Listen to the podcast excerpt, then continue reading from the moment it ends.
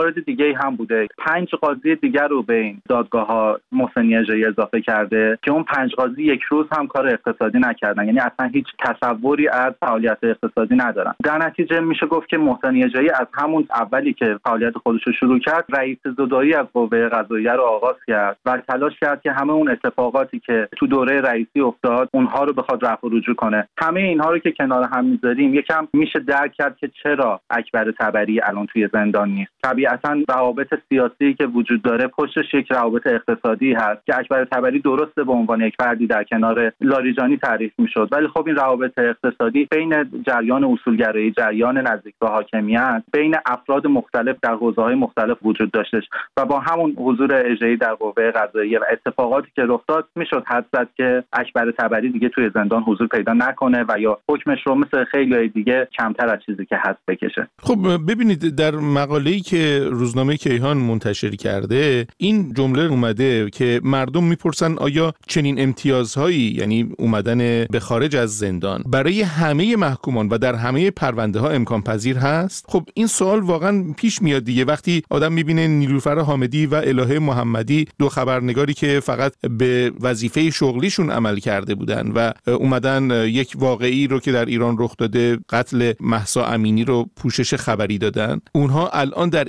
وضعیت به سر می‌برن که اصلا مشخص نیست واقعا چه برخوردی قرار باهاشون بشه و در واقع محکومیتی رو دارن طی می‌کنن یا مدتی رو دارن در زندان سپری می‌کنن یا مثلا کسانی که به خاطر مخالفت با حجاب اجباری میان احکام طولانی مدت حبس دریافت می‌کنن خب اینا واقعا چه تناسبی داره؟ این نکته ای که خود کیهان هم بهش اشاره کرده در واقع به یک تبعیض داره اشاره می‌کنه. این تبعیض رو یه مقدار بیشتر در موردش صحبت بکنیم. تبعیضی که کیهان بهش اشاره کرده شاید جالب باشه که چرا کیهان تازه به این تبعیض رسیده. چون ما طی حکومت جمهوری اسلامی بارها و بارها در موارد و پرونده های مختلفی دیدیم که این اتفاق رخ داده. در نتیجه شاید این موضع کیهان رو بشه در رابطه با دعواهای پشت پرده ای دونست که حالا مثلا یک موردش می‌تونه ماجرای رهبری باشه یا جانشینی رهبری باشه یا مواردی از این دست. اما خب ما طی این سالها دیدیم که همیشه برخورد با افراد نزدیک به حاکمیت افرادی که سمت داشتن درون حاکمیت متفاوت بوده از آنچه برای روزنامه‌نگاران برای معترضین اتفاق اتفاق میفته موارد هم بسیاره. همین الان آقای نجفی آقای مهدی هاشمی اونها هم الان حکم زندان دارن و بحث مرخصی های عدیده ای که مثلا برای مهدی هاشمی ایجاد میشه مطرح هستش. پیش از این هم بارها و بارها اتفاق افتاده بود برای معاونین احمدی نژادی که تو زندان حضور نداشتن یا حتی قبلتر از اون مثلا در جریان ترور سعید حجاریان وقتی سعید اسکر توی دادگاه محکوم میشه ما می‌بینیم که سال بعدش روزنامه ها عکسی رو از اون منتشر می‌کنن که روبروی دانشگاه تهران در سالگرد 18 تیر ایستاده بود و از دانشجویانی که معترض بودن داشت عکس و فیلم تهیه می‌کرد. در رابطه با سعید مرتضوی ما دیدیم که حکم حبس گرفته بود مدت کوتاهی ولی در زمانی که حکم حبسش قرار بود اجرا بشه خبر می‌رسید که در عراق حضور داره. به بهانه اربعین به عراق رفته بود و اونجا موندگار شده بود. در صورتی که باید توی زندان می بود خب این موارد این چنینی وجود داشته. همیشه توی جمهوری اسلامی تبعیض وجود داشته و داره. جمهوری اسلامی انقدر این دایره حامیانش و افرادی که وفادار بهش هستن تنگ شده سعی می‌کنه به هر روشی اینها رو کنار خودش نگه داره و حتی موارد اقتصادی که برای اونها پیش میاد اونها رو حتی ممکنه کوتاه بیاد به قیمت اینکه افراد نزدیک به خودش رو نزدیکتر نگه داره و توی مواقعی که لازمه ازشون استفاده کنه.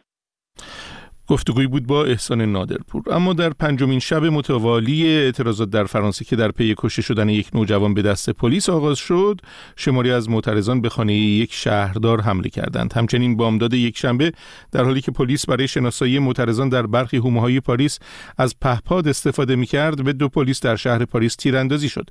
در همین راستا نخست وزیر فرانسه قرار است که امشب جلسه ویژه را در کاخ الیزه برگزار کند. وزیر کشور فرانسه اما می‌گوید که با وجود در درگیری در بسیاری از شهرها فرانسه شنبه شب, شنبه شب نسبت به شبهای پیشین شبی آرامتر را از سر گذراند.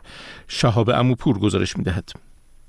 در پنجمین شب متوالی از اعتراضات در فرانسه خانه یک شهردار در حومه پاریس توسط اتومبیلی که معترضان آن را شعله ور کرده بودند مورد حمله قرار گرفت که به آسیب دیدگی همسر و یکی از فرزندانش انجامید. دو پلیس نیز در پاریس مورد اصابت گلوله قرار گرفتند. به گفته جرالد دارمانین وزیر کشور دولت امانوئل مکرون فرانسه در شامگاه شنبه تا یک شنبه در قیاس با شب پیش از آن ساعاتی آرامتر را سپری کرد. با این حال طبق گزارش ها حمله به پلیس درگیری آتش افروزی راهبندان و تعطیلی برخی از وسایل حمل و نقل عمومی که در پی کشته شدن نایل 17 ساله توسط پلیس از سهشنبه پیشین آغاز شده است در پی خاک سپاری او در روز شنبه در بسیاری از شهرها همچنان ادامه داشت.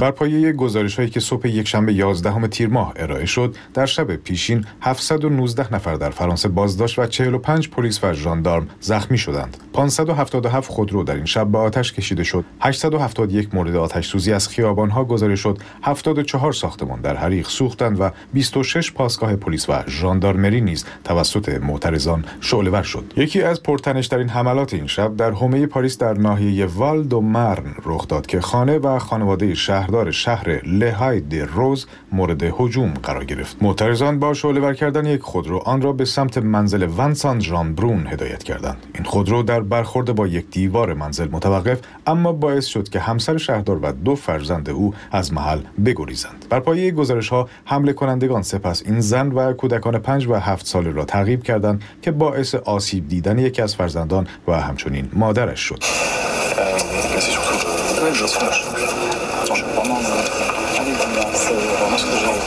ce matin qu'on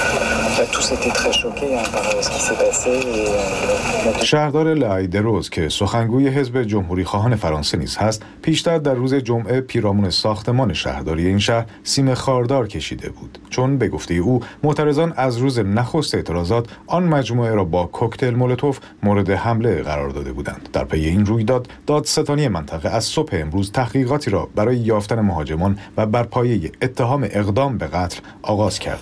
Entendant du bruit et voyant des flammes, l'épouse du maire et ses deux enfants ont pris la fuite بر پایه گزارشی دیگر دو پلیس در منطقه 13 شهر پاریس مورد اصابت گلوله قرار گرفتند. اما برتن داشتن جلیقه ضد گلوله سبب شد تا آسیبی جدی به آنها وارد نشود. در محدوده پاریس بزرگ فرمانداری علاوه بر استقرار 7000 نیروی پلیس از روش های گوناگون برای خواباندن شعله اعتراضات در شنبه شب استفاده کرد. در برخی از نواحی منطقه اودوسن و همه مناطق ناحیه سنت دنیس که جزو حومه های پرتنش به شمار می آید پلیس اجازه یافت تا از ساعت 21 شنبه تا 6 صبح یک شنبه از پهپاد برای گشت زنی و شناسایی استفاده کند. شانزلیزه پاریس که جزو پرترددترین خیابان‌های دنیا محسوب می شود نیز شاهد حضور پرشمار نیروهای پلیس بود. تا آنها با توجه به پیشینه اعتراض جلیق زردها در شنبه شب مانع از ایجاد درگیری های شدید بشوند. در جنوب فرانسه بندر مارسی شاهد حضور یگانهای ویژه بود که به این شهر عازم شدند تا مانع از ادامه خشونت معترضان و غارتهایی بشوند که در شب پیش از آن در این شهر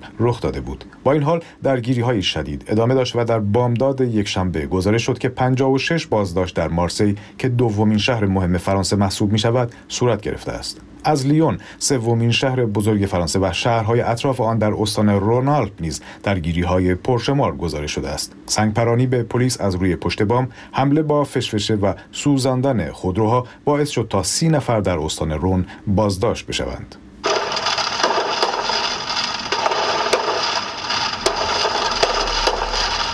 در شهر برست در شمال غربی فرانسه در شب گذشته علاوه بر ادامه حضور 45 هزار نیروی پلیس در سراسر کشور در بسیاری از مناطق اتوبوس و تراموا از ساعت 21 به بعد از چرخه خدمات دهی خارج شدند و کودکان اجازه خروج شبانه را از منزل نداشتند. وزیر کشور فرانسه گفته است که در حدود یک سوم از افرادی که تاکنون در جریان اعتراضها بازداشت شدند کودک هستند و بعضی از آنها فقط دوازده سال دارند. در سوی دیگر در حالی که دولت تاکنون در برابر خواسته اعلام وضعیت ویژه کشور مقاومت نشان داده است الیزابت بور نخست وزیر فرانسه قصد دارد امشب جلسه ویژه را با حضور وزیر کشور در کاخ الیزه برگزار کند. این در حالی است که امانوئل مکرون رئیس جمهوری فرانسه نیز با توجه به ادامه نارامی ها سفر دو روزش به آلمان را که قرار بود امروز آغاز شود لغو کرده است.